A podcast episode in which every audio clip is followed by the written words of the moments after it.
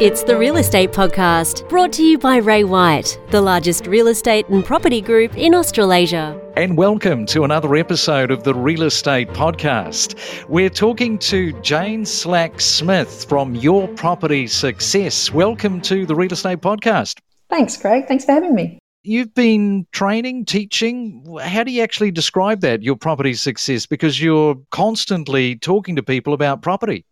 Absolutely. Look, I remember as a mining engineer, I'd be on like a, a, mine site in the middle of central Queensland and we'd set the shot up and I'd be then telling shot firers about where to buy and how to buy property. So I've been doing this for over 20 years, probably not uh, legitimately under the guise of your property success, but you know, for me, it was around democratizing information, allowing people to have the right information to make active and strategic choices about where they buy and how they buy.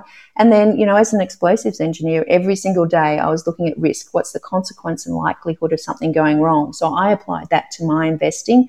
I help my friends do the same. I've helped my clients do the same. And now a very big, larger community of, of people that I educate.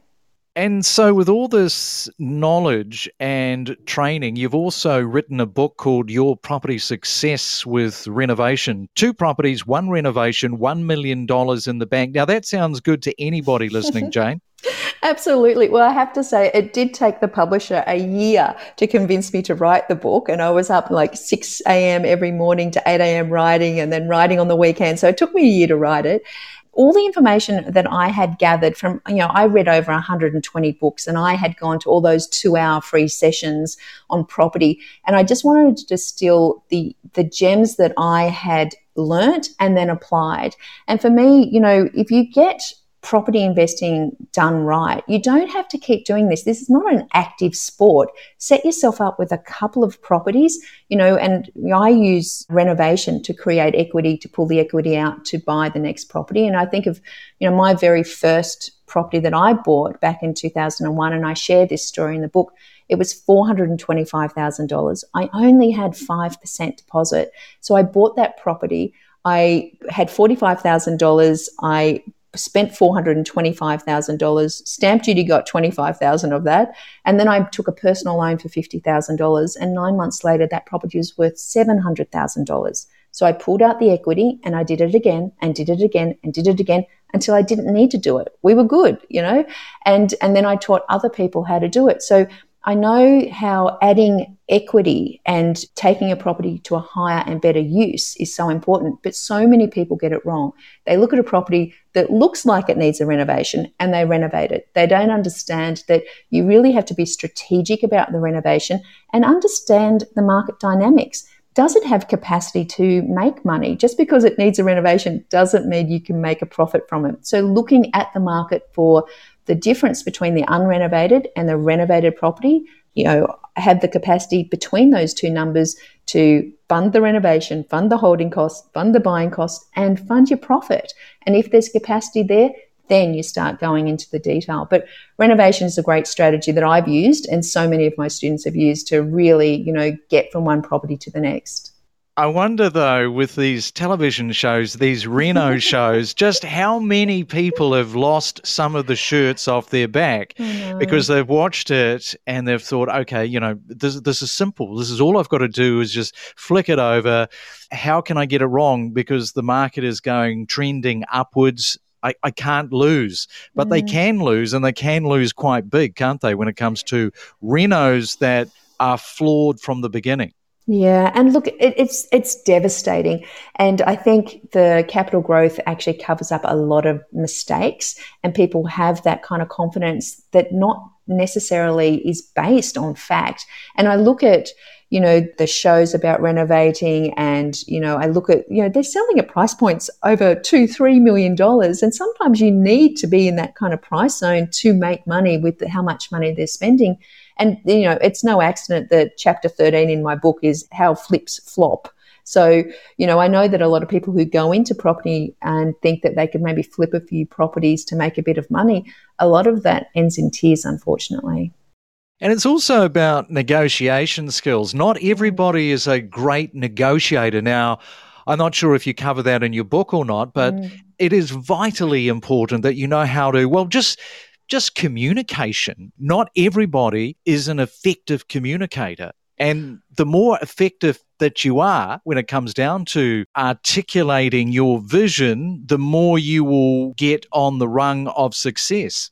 Absolutely. And you nailed it, Craig. You know, we might go and negotiate with a real estate agent once every 10 years for our home. Now, these agents, they're negotiating every single day with two to three different um, buyers. Uh, they have got incredible skills and kudos to them, but we're really at a disadvantage. And that's one of the reasons that I feel so strongly about understanding your negotiation tactics is rather than going in with, you know, did you want $500,000? Here's my offer. It's like having an either or. Did you want $500,000 and a 30 day settlement?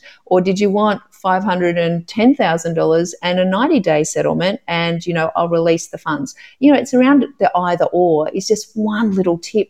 But, you know, I have um, a lot of my clients now, you know, I introduce them to professional negotiators to go in and work on their behalf because at the end of the day, we are not negotiators who do this every single day. And, and I'm all for bringing in the experts where they can actually add value. And so you've worked with thousands of potential investors over the years. Tell me, is there any sort of characteristics that you see sort of coming through on a regular basis? That's a great question, Craig, because you know I'm a, I'm a I study success, and it it really um, intrigues me by how some people get it right and how some people get it wrong. And I've really tried to map this and get an understanding. And it really comes down to mindset and understanding that end vision and connecting to exactly what they want to achieve, but understanding the current reality of the resources they have as well. And there's something else. If you think of, let's just say, a graph with an X and Y axis, and on the X axis, we've got action, and on the Y axis, we've got education or wisdom there's a lot of people who take lots and lots of action. You know, they're in NRAS and they're buying in the US and, you know, they're flipping in New Zealand and all of these things. You know, not a lot of education. Sometimes they just jump from one strategy to another and they're kind of gamblers. And then in the top left category, I've kind of got the, the dreamers. They're doing one course after another. They are so full of wisdom, but they don't really, you know, pull the lever and do anything. There's not a lot of action. And they're kind of like the dreamers.